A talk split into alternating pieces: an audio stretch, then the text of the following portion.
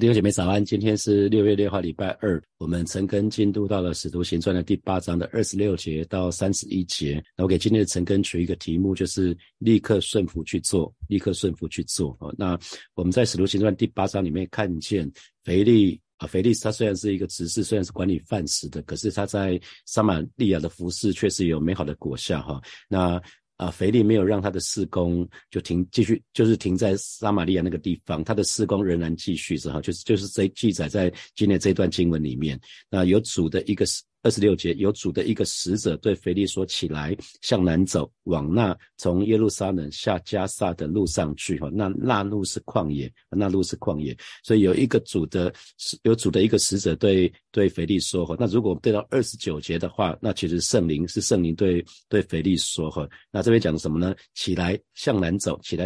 那南这个字，向南走当是一个方向，东西南北，南当是一个方向。那南这个字在原文其实有正午、晌午的意思，就是日正当中啊，所以这里也可以有一个解释，就是虽然现在太阳很大啊，虽然现在是正午最热的时候，可是呢，你也要立刻往前走。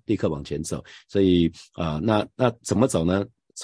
往那从耶路撒冷下加萨的路上去。那加萨离撒玛利亚大概是有100多公里，那是犹太人到那个埃及必经的一条路，这是海线的，一定会经过这条路。那西面是地中海，那东边呢就是大片的沙漠，这是加萨这个地方。那特别注记，路加特别补充解释说，那路是旷野，这不是主的使者的话。那旷野当然我们知道是一个鸟不生蛋的地方，就是人迹罕至的地方。那路加特别解释说，那地是旷野，我想是要强调说，主的使者吩咐腓力的这件事情有点不寻常，好像是到一个很特别的地方去。可是神的儿女记得，我们一旦得着圣灵的感动，即便这个是在日正当中，是很热的时候，我们需要立刻顺服。不要因为这个时候好像很容易流汗，然后就说等一下，我先睡个午觉再去。我等傍晚的时候太阳比较没有这么大，我再去。或者是明天早上我再去，明天早上比较清晨比较好，我再去。不要如果是圣灵感动我们的话，请立刻顺服。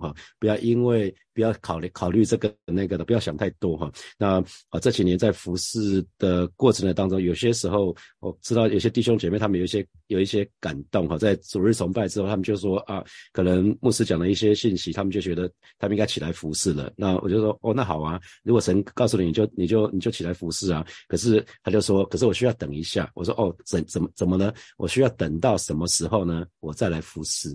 什么意思？我说等到我现在孩子太小，我虽然有一个领受，可是我现在孩子太小。我说那什么时候孩子才叫够大呢？3岁太小，那10岁会不会太小呢？认为孩子太小永远都会太小了。那前面孩子18个月之前，真的是我觉得很需要母亲。那个时候真的是一个过渡期，可以先不要。可是我觉得随着孩子长大就应该可以，我觉得我长大就应该是2岁以后，应该就可以跟先生可以轮流服侍。因为如果我们觉得我们现在很忙的话，恐怕没有不忙的时候。我在职场没有，从来没有不忙的时候。所以千万不要以一些事情来拖延。那因为我看到我的工作的当中，当我被神大使用的时候，我们真的在职场做光做盐，那肯定我们是越来越忙碌了，我们只会越来越忙碌。所以其实我很早就体会，跟随神，我们神的儿女就是要先做一件事情，就是定义我们就是要定义。因为在大诫命里面，神要我们尽心尽意爱他尽心尽意爱他。刚刚明杰牧师带我们唱那首歌，已经忘记歌名是什么了，可是里面好像有一段歌词说，但愿神拥有我的心，神拥有我的心。你知道吗？一旦我们把我们的心献给神，那不就神就拥有我们的一切吗？心代表我们心思意念嘛，所以如果我们心思意念都给神的话，包括我们的时间，包括我们的金钱，包括我们的才干，不是都应该给神吗？这不是理所当然吗？那当然神的儿女，当我们信主的时候，你要把一切都给神，那基本上是不容易的，所以就一次给一点嘛，一次这一次我愿意把我的时间开始交给神了，我愿意把我的才干交给神了，我愿意把我的金钱交给神了，我愿意把我的子女交给神了，那就一块一块，一个象限一个象限交出去。那就真的是我们尊主为大了，因为我们称呼主耶稣是主人嘛，他是我们的主，我们只不过是仆人，仆人哪有跟主人讨价还价的道理啊？那仆人如果都在那个地方不做什么事情，一定被主人 fire 掉嘛，这是很必然的道理。主人留着这样的仆人干嘛？那可是我们信主的时候，我们不就称主耶稣是主吗？所以千万不要用忙碌当作借口，你忙也要忙主的事情啊，因为主耶稣是你的主。你如果今天忙碌，你要忙主的事情，基本上那 OK 啊。好，可是如果你忙都是忙世界的事情，不是忙主耶稣的事情，那当你在称主耶稣的时候，你会不会自己觉得有点讽刺？主耶稣根本不是你的主，不是吗？所以我们必须要留意这个事情哈。好，那我们就来继续来看哈。他说那路是旷野哈，那我们刚讲旷野是鸟不生蛋的地方，是没有人居住的地方。那神非常非常奇妙的带领腓力到那个地方去帮助那个有权有势的太监来接受主耶稣哈。那在我们人生的当中，往往也会有很多的旷野哈。那如果你现在正在人生的旷野当中，可能你在苦难的当中，那记得神会差派腓力来帮助你哈。神会差派腓力来到你的生命，可能不是有一个人名字叫腓力的，我的意思是说，会有一个腓力 like 的人会到你的身边来帮助你哈。那如果你是服侍者，你无可避免，你在服侍的时候会有一些孤单的时候。我一直记得母会当时有一个叫做温妈妈的一个姐妹哈，她跟张茂松牧师就讲说，牧师我有一个感动哈，那牧师就说，那你的感动是什么？他说我想要去服侍监狱。那张茂松牧师那时候就大概是1996、97那个时候，那张哥就跟他说，可是我现在没有什么资源给你耶，你就一个人去做好吗？你做一段时间之后我们再来看啊。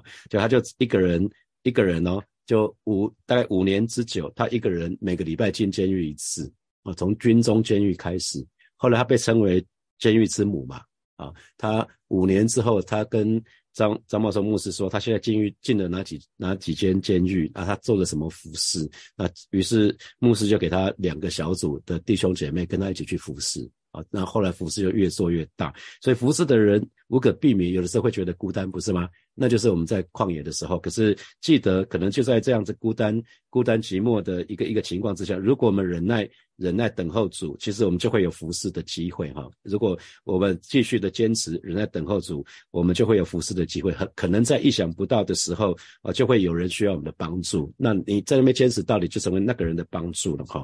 那有一个宣教士说，有一个叫多马金必士，这个宣教士说，神的儿女不在于侍奉神有多少，而在于完全讨神喜悦。再说一次哈，神的儿女不在于侍奉神有多少，而在于完全讨神喜悦。所以神其实没有去算说你服侍神有多少了，而是说你为自己保留多少，你是不是愿意全心讨神喜悦？那你到底服侍是为了你自己建立自己的王国呢，还是为了神的国？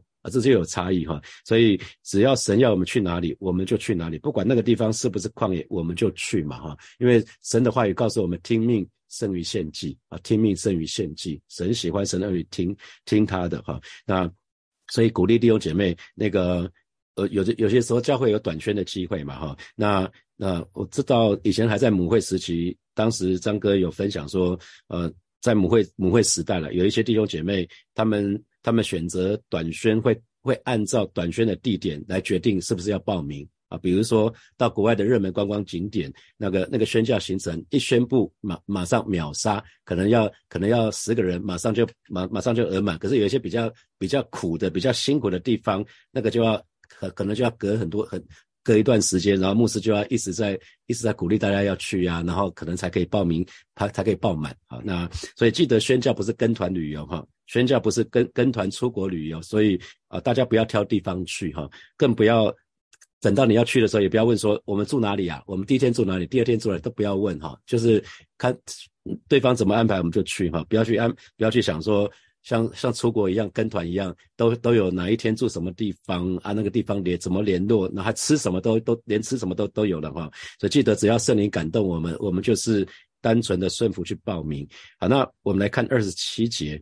那腓力呢，他真的就很单纯，他就起身去了。那不料有一个有一个这个在不同的版本的联合本都有不同的版本哈，有一个版本是讲埃提阿伯，那我们刚刚的版本是那个伊索匹亚哈，那也有版本说是古时，那不管怎么样，那就是在非洲的一个地方哈。那这个人呢，这个人是一个有大权的太监，那在那个女王甘大基的手下总管银库，他上耶路撒冷礼拜去了哈。那新普世的翻译就讲到说，那个他是财务大臣啊，他是基本上他就是那个国家的财政大臣哈。那女王甘大基不是一个人的名字哈，就跟那个国家的女王的就是像埃及叫做法老的意思啊，埃及我们叫法老王，那罗马我们叫凯撒，这是一样意思。然后那个国家的王就叫做甘大基哈，意思是这样子。所以这个太监基本上他是非洲人，所以是一个黑人。那他是一个有权有势的太监，他之前去了耶路撒冷朝拜哈，他去了耶路撒冷朝拜，所以呢，按照摩西的律法，那个阉过的人哈，也就是太监，这如果是真的太监的话，他是不能进圣殿的哈，不能进圣殿朝拜。那如果他不能进圣殿朝拜，我想他应该是不会到圣殿去哈。所以我觉得太监，有神学家说太监是那个国家的一种官位的名称哈。当然这个名称取得很烂哈，因为华人的太监是很清楚是阉过的哈，是一个阉人哈。那可是按照摩西的律法，阉过的人是不能进圣殿的哈，因为他有缺陷嘛，不能进圣殿。瘸腿的也不行嘛，那些有残疾的都不能进圣殿。那可是这个人去了圣殿这个地方哈，他去耶路撒冷朝拜，所以我相信他应该是有进圣殿去。那太监，我比较接受的神学家的讲法是，这个是官位的名称的意思哈。那好，那我们就看到圣灵的引领往往是出我们意料之外的哈，所以这边讲到不料。那我就有这几年就有经验，跟我在参加同学会的时候，因为大学毕业、高中毕业都很久了哈。那有的时候跟多年不见的同学重逢，突然发觉有几个同学变成牧师了哈，他们在不同的地方服侍了，于是我就要他们来火把服侍我们。所以那个陈老师啊是我高中同学，然后那个大气传道是我大学同学啊，他们都有来火把教会服侍我们。就是很多时候圣灵的引领，就是让我们会跟一些人会碰面啊，我不知道你有没有这样的经验。因为那个同学已经很久很久没有出席同学会了，我大部分都有出席啊，那个同学基本上都没有出席，然后就是你会在一些出乎意料之外的情况之下遇到一些人，然后发觉说啊，他现在做的事情也是出乎我们意料之外哈，那这是一个很特别的经验。那我想那是神的带领，那腓力因着顺从圣灵的感动，他就在那个意想不到的地方，就是旷野嘛，因为旷野其实就是人迹罕至哈。那他去影响了一个大有影响力的人啊，这个人既然是一个大有影响力的，他是一个财政大臣嘛，那财政大臣对国家来讲几乎是数一数二的最重要的人了哈。那所以他是一个大有影响力的人，他去让这个人得着救恩哈。所以神的儿女，我们有的时候我们对圣灵的带领，对圣灵的感动，有的时候其实我们很难理解，可是即便是很难理解，我们也鼓励弟兄姐妹要完全顺服哈。当我们完全顺服的时候，我们就可以让许多奇妙的事情就可以发生在我们的身上哈。那我记得我父亲在2017年的时候6月13号他就有距离现在快要7年了哈，快要26年了，满6年。2017年的6月13号我爸住院，然后14号手术，3点多推进去手术房，然后到了晚上8点被通知说他现在在加护病房啊，然后没有多久我就送我母亲回去，还没到家医院就发出病危通知，要我赶快回去，然后我后来就回去，在路上的时候就觉得不知所措的时候，觉得非常非常难过，而且特别有很深的自责感的时候，那圣灵在这个时候却告诉我说，孩子，你愿意饶恕那个医生吗？如果你爸爸怎么了，你愿意饶恕那个医生吗？哇，我当时哭到不行，我想说圣灵怎么在这个时间问这个事情啊，我真的是很难理解也很难接受哈。那圣灵问我第二次，其实我第一次我完全不想回答，也不愿意回答哈。那我就是只哭到就是往国泰医院的路上，那整个一直哭，整个泪流满面，那也不知道该停下来还是怎么样子。然后那圣灵过了几分钟又问我第二次，孩子，你愿意饶恕那个医生吗？你愿意活出你的教导吗？你们做牧师的不是就常跟弟兄姐妹讲说，你们要饶恕人吗？你愿意活出你的教导吗？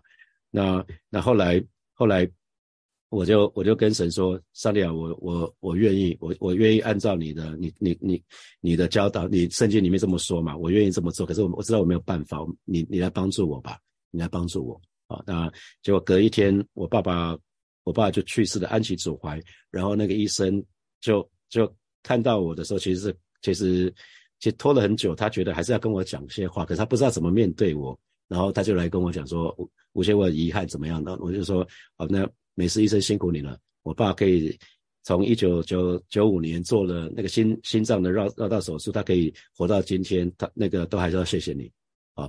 然后他就听了，他就如释重负，然后他就问我说，那我有什么可以为你做的嘛？那因为当时我们家女儿都还在美国往台湾的路上，还在飞机上，我就跟他说，那我爸的遗体可不可以暂时还是放在加护病房那个地方？那时候可以，我做我可以做的事情。所以我想很多时候我们不知道神的心意是什么，可是神要我做这件事，当时我很难想象，也很难理解。那可是我事后我在跟牧师传道，有些时候我们在分享，因为有些地方我们真的有一些作难的时候，我就跟牧师传道说，那一次那个情形，神说，孩子你愿意活出你们的教导吗？我就跟牧师传道，我就说，你们愿意活出我们的教导吗？我们不是常常教导弟兄姐妹吗？那我们自己愿意活出我们的教导吗？好，我们来看28节。28节，现在回来，在车上坐着，念先知以赛亚的书哈。那这个太监呢，他正在往他的国家的路上。那我们刚刚说了，加萨是往非洲的必经之路哈。他就坐在马车上，然后呢，大声诵读先知以赛亚的书卷啊。所以这位太监不但到圣殿里面去朝拜哈，他不但敬畏神，他也追求他自己读神的话语，就表示说，他很热心的追求神，因为透过神的话语就可以认识神哈。那第29节，圣灵就对腓力说，你去贴近那车走啊。那圣灵就对腓力说话哈。那你可能会说，圣灵怎么会对人说话呢哈？那如果你一直没有听到神说话了，我鼓励你去看一本书，听上帝在说话啊。它的副标题是操练属灵听力的秘诀哈。去年我就跟大家分享这本书哈。那所以其实如果你真的想听到神的话，首先我就鼓励你要熟悉神的话语，要熟悉圣经啊。因为大多数的时候神对我们说话是透过圣经啊。那比如说我在为某件事情祷告，那可能我在读经的时候，可能过了2-3个礼拜读经的时候，或者是晨更的时候，神就会说，孩子，这段话语是给你的，为了你当时祷告那件事情，这句经文是给你的啊。那很多时候神透过他的话语来对我们说话。那当我们更熟悉神的话，同时我们顺服神的话的时候，其实神一定很乐于对我们说话。我再说一次哈，当我们很熟悉神的话，我们又顺服神的话，我们不只是听到，我们还行出道来，那神一定很乐于对你说话。那主，我们可以跟神说，主啊，我在这里，请差遣我。我相信神一定乐于对你说话。可是如果你问神的事情是，上帝啊，请问这一期乐透开几号？那上帝就不理你。上帝就不理你。如果你听到声音，那肯定是撒旦对你说的啊！你千万不要，你祷告这种事情说，请问这一期六合彩开什么号码？然后不要做这种祷告，因为这不是合神心意的事情。那可是你要声音，那就有一些世界的声音，有一些撒旦的声音啊！所以我们要很留意，我们要非常非常留意。同时，我们从这个腓力。他很单纯哈，所以我们就看得到传福音，他被称为传福音的腓力哈。所以传福音不是单靠人的力量，传福音要依靠圣灵的带领。圣灵要他去靠近马车，他就靠近马车；圣灵要他去加萨，他就去加萨；圣灵要他日正当中的时候就去，他就去。一个顺服的人，他也是很能带人信主的人，因为他所说所做的都是圣灵要他做的哈。所以同时我们也看到一件事情，你要对一个人传福音，你一定要贴近他。对一个人传福音，你一定要贴近他，你离他很远是没有办法传福音的啦。所以他贴近那个马车哈，贴近那个马车，你要赢得一个人，你要赢得一个人灵魂啊，你要至少要赢得他的好感吧啊，你要赢得他灵魂之前，你一定要赢得他的好感，所以你要跟他有一点来往，有一点交通啊。所以保罗才会说，像什么样的人，我就做什么样的人，无论如何我总要救些人嘛哈。那在第30节，今天的第30节，腓力就跑到太监那里，听见他念先知以赛亚的书，便问他说，你所念的，你明白吗？啊，那你看他动作哈，肢体语言是跑到太监那里去哈。那很显然，你用走的马车理论上会比人走得快嘛哈，马车理论上比人走得快，所以他需要用跑的，所以同时也表示他的顺服是很快的，他不是在等一下哦，现在好累，等一下。他走到加沙那个地方已经很累了嘛，没有，他继续快马加鞭跑到太监那里去，那就听见。太监正在做一件事情，就是听见太监正在念先知以赛亚的书。那弟兄姐妹，请问你读经的时候有习惯性朗读的，把它读出来的也加二好吗？你如果读圣经，你是把它读出声音来的，还是用看的？用听的有点不一样哈。我鼓励，如果你时间允许，读会比用看的好。你读书的时候，你用到器官更多啊，你用你的眼睛，用你的嘴巴，用你的耳朵就会听到。所以其实读出声音的时候，其实你那段经文你不止看一次哦，啊，你看一次，你读出来，你经过你很多器官嘛，你又看又听，所以其实不只是一次哦。所以我鼓励，如果可以的话，鼓励你读圣经的时候是读出声音来啊，读出声音来啊，只要不影响其他人的情况，读出声音来。那当然，如果你在捷运上，你就不要读出声音来，免得别人侧目哈。所以我们传福音的时候就要学习腓力的榜样，就是听从圣灵的引导。我们该去见什么人啊，神要我们去见什么人就去啊，该说什么话就去啊。那可是不管怎么样，就是仰望圣灵啊。那通常一开始，如果你刚刚信主的时候，对于圣灵第一次的带领，通常我们不敏锐。那可是只要第一次我们对圣灵的带领是顺服的，接下来每一次我们就不是很难可以继续的跟从圣灵的带领了哈。还记得在圣经里面撒母耳记上不是有讲到撒母耳前面几次听到神的声音，神在呼叫撒母耳，他没有办法辨认是什么，他就跑去问他的师父以利说，以利师父啊，这个我听到这个声音，不知道那是什么意思。以利也不知道，因为以利已经很久没有听到神的声音了，一直到第三次以利才说，哦，那是神对你说话，你只要对神说，主耶和华请说，仆人静听啊。所以第一次第二次比较难分辨，可是你习惯熟悉知道跟圣灵怎么互动，圣灵跟你讲你就顺服，你接下来你就越来越容易啊。鼓励弟兄姐妹可以操练一下。那同时传福音的时候呢，不用怕向人发问，很多时候发问是一个打开话题的一个好方法哈。那第31节最后一节啊，没有人指教我怎能明白呢？于是请腓力上车，与他同坐哈。太监他里面有一个 murmur， 就是没有人指教我，怎能明白呢？他本来就在这个问题本来就在他心里面，可是神透过腓力啊，跟着他的马车走，然后问了那个问题，你明白你读什么吗？然后他就讲出他心里面的话了，没有人指教我，怎能明白呢？于是呢，他就热切的邀请腓力上车，坐在他的身边哈。所以这个太监他不只是财政大臣，他不只是在财务上面很有知识哦。你看这个太监，他至少他勇于承认自己的有限跟无知，不是吗？他对一个不认识的人说啊，其实我不明白啦，可是没有人教。你看，所以他是什么？他是肯谦卑受教的哦。所以他有几个很好的特质，他是肯谦卑受教的啊，向人请教。那今天其实神的儿女要记得，圣经其实是有点门槛的哈，圣经是有点门槛，特别是旧约的圣经。所以为什么教会才会鼓励弟兄姐妹一定要参加装备课程？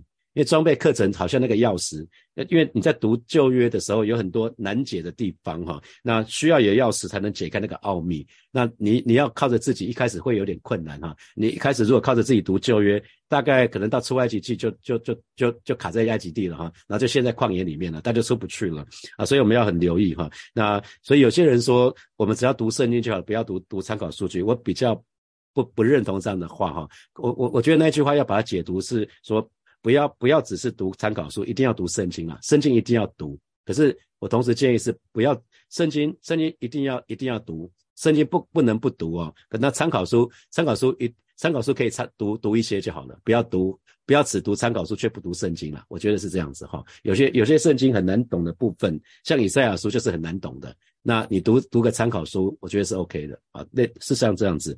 那我想今天的分享就到这边哈。那接下来有几个题目是从今天的经文衍生出来的题目啊。第一题是神的儿女一旦领受到圣灵的感动，请你立刻顺服去做，不要单言哈。那你有这样的经历吗？那当时发生什么事情？那结果怎么样？当你立刻顺服，发生什么事？好，第二题，神要我们去哪里啊？不管那个地方是不是旷野，我们就去。那你是不是这个样子？还是说你会根据地点、根据时间、根据难易度来选择是不是顺服？好，第三题，圣灵的引导通常是出乎人意料之外的。那你有这样的经验吗？第四题，直到今天神对人说话，那请问你有这样的经验吗？最后一题，这位财政大臣是一个谦卑受教的人，他愿意承认自己的有限，承认自己的无知，于是他在最后就得到恩典了。那请问这也是你对于属灵事物的态度吗？我们对属灵态度，我们愿意承认我们所知道的有限，然后我们愿意去请教，愿意谦卑受教吗？请问这是你对属灵事物的态度吗？我们一起来祷告。我们首先就向神来祷告，让我们都可以学习腓力他传福音的方式，他身上带一个热情，我们就是单单顺服圣灵的带领，圣灵要我们去看什么人，去见什么人，然后该说什么话，我们就是单单的听从圣灵，我们就一起开口来祷告。主啊，谢谢你今天早晨我们要来到你面前向你来祷告，看到腓力传福音的方式很特别啊，他没有特别做什么事，就是单单的顺服你，你要他去见什么人，要他说什么话，他就是单单的仰望你。主啊，让这样的方式也成为每一位神的儿女传福音的方式，也把那传福音的热情放在每一位神的儿女的身上。主啊，谢谢你，主啊，谢谢你，赞美你。我们要继续来祷告，我们为传福音的对象，你在今年年初就想说今年要大家信主，那个对象向神来向神祷告。我们看到今天的经文里面很重要，就是要贴近这个人，一定要贴近传福音的对象，要亲近他，要亲近他更多，更要常常为他的灵魂得救祷告。我们就一起开口来祷告。主啊，谢谢你为我们在去年年底今年年初定下的传福音的对象向主来祷告。主啊，让我们可以更多的贴近他，更多的亲近他，是让我们常常时常把他带到你面前，为他来祷告。是的，主啊，相信你要做奇妙的工作，在我们要传福音的对象的当中，主啊，特别特别为我的同事来祷告。主，你亲自保守恩待他，恩待他，让他在参加在罗马书的查经的过程的当中，他心要被你感动。主啊，谢谢你，主啊，谢谢你，赞美你。我们继续来祷告。所以我们做一个祷告，就是我们看到初代教会的每一个使徒执事，他们都跟神的关系非常好，他们可以听到神的声音。我们向神来祷告，我们也渴望听见圣灵的声音啊，我们就是渴望可以听从圣灵的声音，然后听到圣灵的声音，然后可以照着去做。我们要全心讨神的喜悦，我们就开口到神的面前向神来祷告。主啊，谢谢你今天早晨我要再一次把我的心献给你。是的，主啊，谢谢你，我渴望听见圣灵的声音，我渴望真的是被你来掌管我的生命，掌管我的时间，掌管我的金钱，掌管我的才干。是的，主啊，我愿意真的是听见你，听从你的话，也照着去做。是的，主啊，让孩子就全心讨你的喜悦。是的，今天早晨带领每一个神的儿女，不只是初代教会的使徒，即便是今天的我们。是的，圣灵你依然对我们说话，渴望你对我们每一个人说话。谢谢主，奉耶稣基督的名祷告，阿们。好，弟兄姐妹，有神的话很重要，因为很多时候我们会好像走在人生的十字道路上面，那如果有神对我们说话，我们就蒙引导，那我觉得那是一个很美的事情。我想每一个人都可以操练，都可以经历这样子恩惠。好，祝福大家有得胜的一周。好，我们明天见，拜拜。